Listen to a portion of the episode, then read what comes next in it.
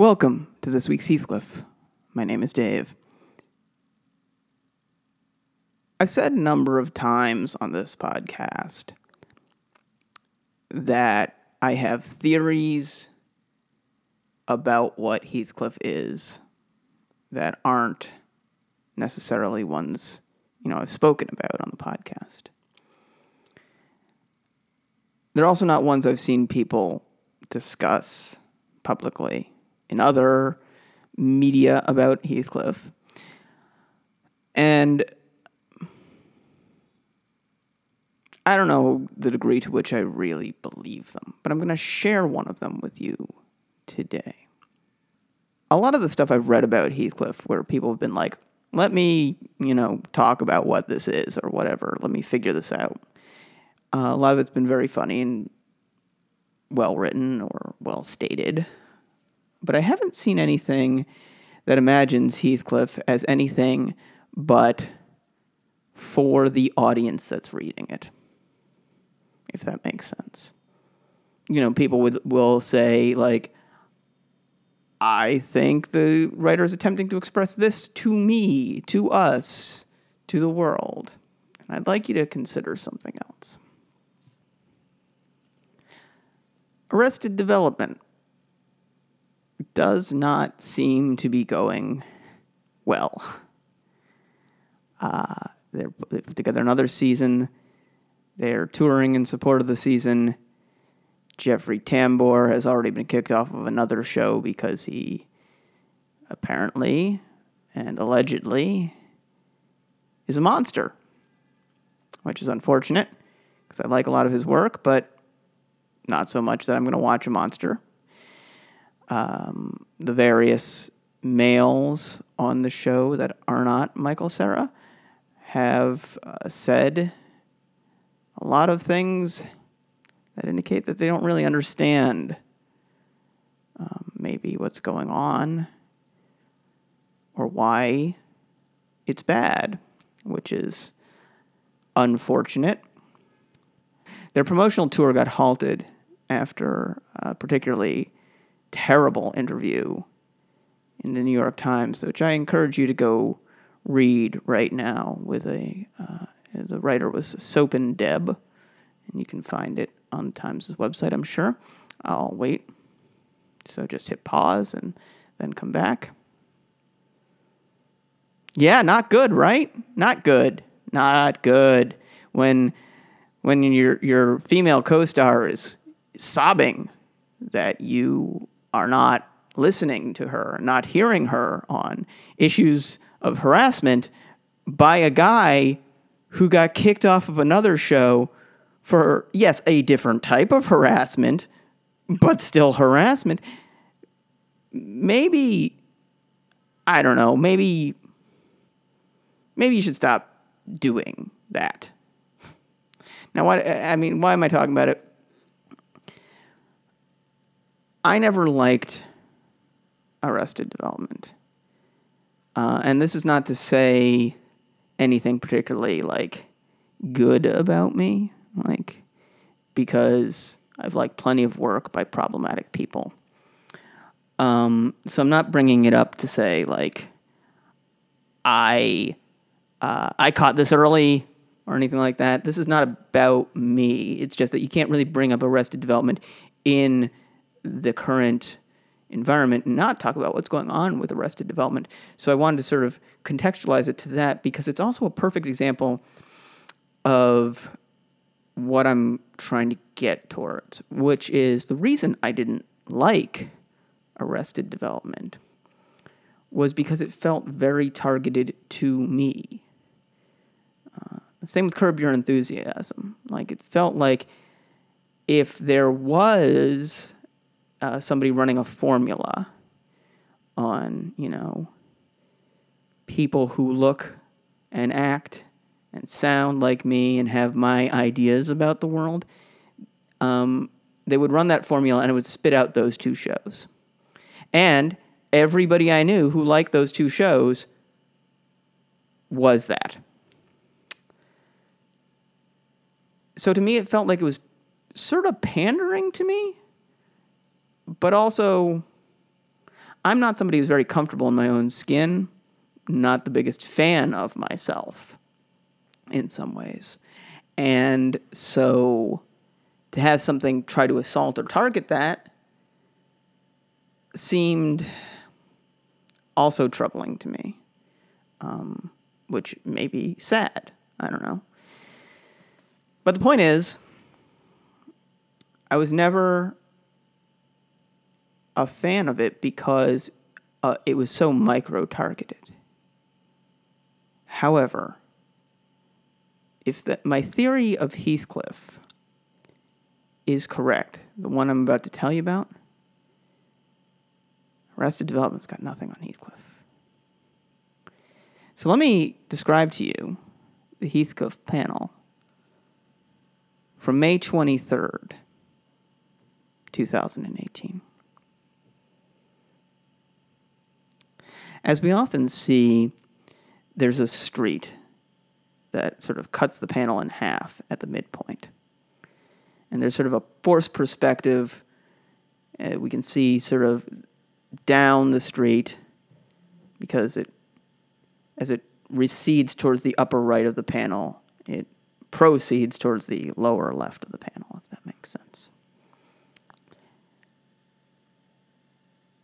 On the far side of the street, the street that's across the street from us,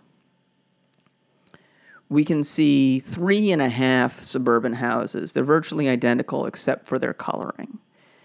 Uh, from farthest to nearest, orange, yellow, pink, and then that brutalist gray. We can see five walkways uh, because one of the walkways uh, presumably attaches to a house uh, that we don't see. That'd be the walkway closest to us. We just can't see its house. The panel edge cuts it off. So we see these three and a half identical homes. We see their windows, their chimneys. They've all got chimneys. They've all got trees. They've all got lawns. And they've all got walkways approaching the sidewalk. On the far side of the street, the street, the side of the street that we, the viewer, are on, there's a sidewalk and there's a sort of park or lawn that abuts the sidewalk. And the park or lawn has a um, a bird feeder or uh, a bird bath, right? Bird bath, um, sort of a bowl on a pedestal with two birds in it. Moving back to the far side of the street, where the houses are and the walkways are, the five walkways have five cats on them. Each cat is reaching the end of the walkway. They are walking on their hind legs towards the street. Each cat has its left foot forward, its right foot back. Each cat has its right hand down, its left hand up, as if it's carrying a tray, but there's nothing in its hand there's enough difference in each of the cats that I think he freehanded this. I don't think this is a cut and paste job. From farthest away to nearest to us, there's a yellow cat, a white cat, a gray cat, another yellow cat, and then Heathcliff himself. So Heathcliff is nearest to us. Each cat, including Heathcliff, has his tail sticking out straight behind him each cat has the exact same expression on his face. He's smiling. His mouth is open, but kind of slack jawed, and he's staring into the distance, but not at anything in particular. It doesn't look like they're looking at the bird bath, for example. It looks like they're just looking across the street. So all five of these cats walked down the their paths in lockstep, arrived at their path, the end of their paths, the sidewalk, at exactly the same moment, with exactly the same posture, facial expression, and holding their arm, their left arm, awkwardly akimbo in exactly the same way. And across the street, The birds see this. There are two bluebirds in the bird bath. One of them, his mouth is open, and he provides he provides the caption. The caption is Oh crud. Okay. You want to get crazy? Let's get crazy. Imagine a park. You know, it's one of those parks um, with a lot of entrances and exits. You see them in New York or, or DC, you know, like they're on the French model. So there's like radiating paths out from the center. And there's benches everywhere.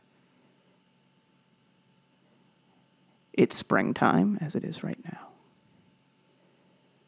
And there's a bench in that park every day. A man walks to that bench, sits down, opens his newspaper. Does this every day. He's a very nondescript man. You wouldn't think to look at him a second time. But if you were close enough to him, and you would have no reason to get close to him, you might notice a couple things. You might notice, for example, that his hair is a little too dark. Or that his glasses, you know, the glass in them, it doesn't seem to distort his face behind them just looks like this plain glass in his glasses. You might notice as well that there's like no nothing you could identify on his clothes, like no logos. Not even on his shoes. Nothing you could attach to except like dark pants, brown shoes, but not brand, not Adidas, not not jeans, just very, very, very generic looking man with too dark hair and glasses that don't seem have actual lenses in them. So this man sits down and he every day he reads the newspaper, say 8:45 in the morning. Probably before work. I mean, if you were guessing, you know? What he does, no idea. Who he does it for, no idea. Anyway, he opens the newspaper. And every day he sort of flips through it. Every day he comes to the comic page and he looks at the comic page. He never laughs at the comic page. That's fine most comics aren't really LOL funny, you know? Like some of them are funnier than others, but most people just read the comic page and sort of passes them by and then they go on about their business. He always, if you thought about it, you'd realize he always takes a little longer to read the comic page than might be necessary.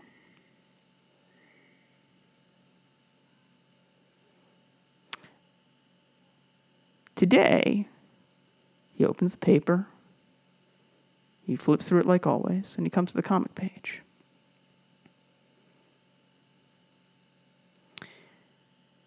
And he reads one panel, doesn't think much of it, reads another. And then casually his glance goes over to another panel. And suddenly he recognizes something. he recognizes five smiles. He recognizes five left hand aloft. He recognizes left foot forward. Behind the glass non lenses of his glasses, his eyes go wide. And then he takes a moment He exhales. He calms himself. And he takes out a small notebook. He writes something in that notebook. He folds the paper. And he quickly walks out of the park. And at the northeast end of the park, he takes the newspaper and he wraps it around whatever he's written. If you weren't watching him, you wouldn't have seen him do it. He's very good at what he does. He throws the newspaper away. It's the same place he always throws that newspaper. And then he's gone. While you were watching the newspaper, he was just gone. Maybe if you're careful, if you look really hard, you might notice that there's a man down the street, but the color of his clothes are different. And he's wearing a hat. And you don't think your guy was wearing a hat. Anyway, if you start to walk towards that trash can, interested,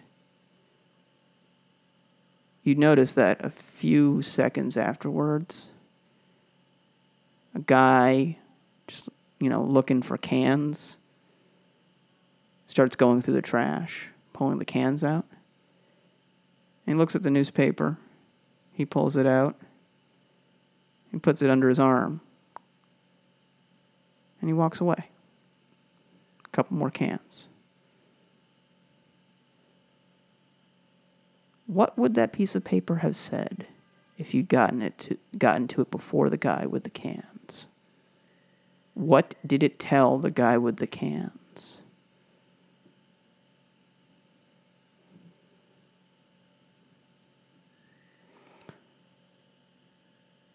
I call this theory the theory of one audience member.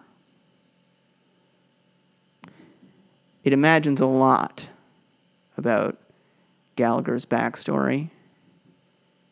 It imagines a lot about the world we're in right now. That's probably not true.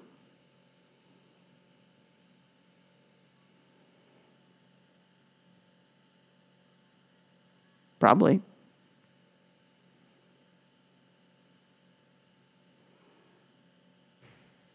Anyway, that's the podcast for this week. Thanks for listening, as always. As always, you know, don't rate or review this on iTunes. You've got way better things to do with your time. But if you want to tell a friend about it, I'd really appreciate it. They can search for the podcast on any of the pod apps that catch podcasts. It's called This Week's Heathcliff pretty sure if you enter this week's Heathcliff on any of them, you'll find it because I'm pretty sure it's the only thing that's called this week's Heathcliff. And you can always email me, Dave, at yourpalgarbageape at gmail.com. All that'll be in the show notes. Thanks for listening. I'll talk to you soon.